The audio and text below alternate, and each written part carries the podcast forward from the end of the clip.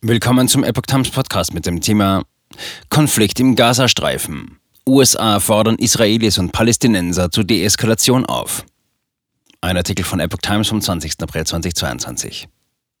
US-Außenminister Anthony Blinken hat an führende Politiker Israels und der Palästinenser appelliert, auf eine Deeskalation des zuletzt verschärften Nahostkonflikts hinzuwirken.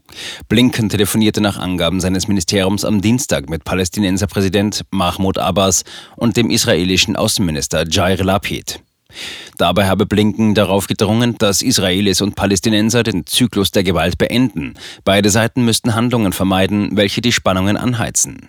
Auch der UN-Sicherheitsrat befasse sich in einer Dringlichkeitssitzung hinter verschlossenen Türen in New York mit der jüngsten Eskalation in Nahost. Das Gremium verabschiedete jedoch keine Erklärung zu dem Konflikt. Lediglich fünf europäische Staaten veröffentlichten eine gemeinsame Stellungnahme am UN-Hauptquartier. Darin forderten Albanien, Estland, Frankreich, Irland und Norwegen einen sofortigen Stopp der Gewalt und die Achtung des Status der heiligen Städten. Auch verurteilten sie alle Akte des Terrorismus und das jüngste Raketenfeuer aus dem Gazastreifen in Richtung Israel.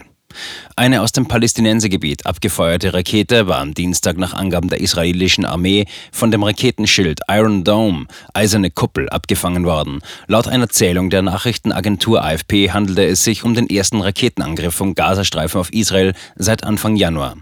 Die israelischen Streitkräfte flogen als Vergeltung in der Nacht Luftangriffe gegen Ziele in von der radikal-islamischen Palästinenserorganisation Hamas regierten Gazastreifen.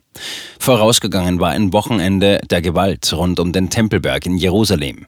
Dabei waren seit Freitag mehr als 170 Menschen verletzt worden, die meisten von ihnen palästinensische Demonstranten. Die Lage in der Jerusalemer Altstadt war besonders angespannt, weil der muslimische Fastenmonat Ramadan in diesem Jahr mit dem jüdischen Pesachfest und Ostern zusammenfällt. Der Tempelberg ist allen drei monotheistischen Religionen heilig.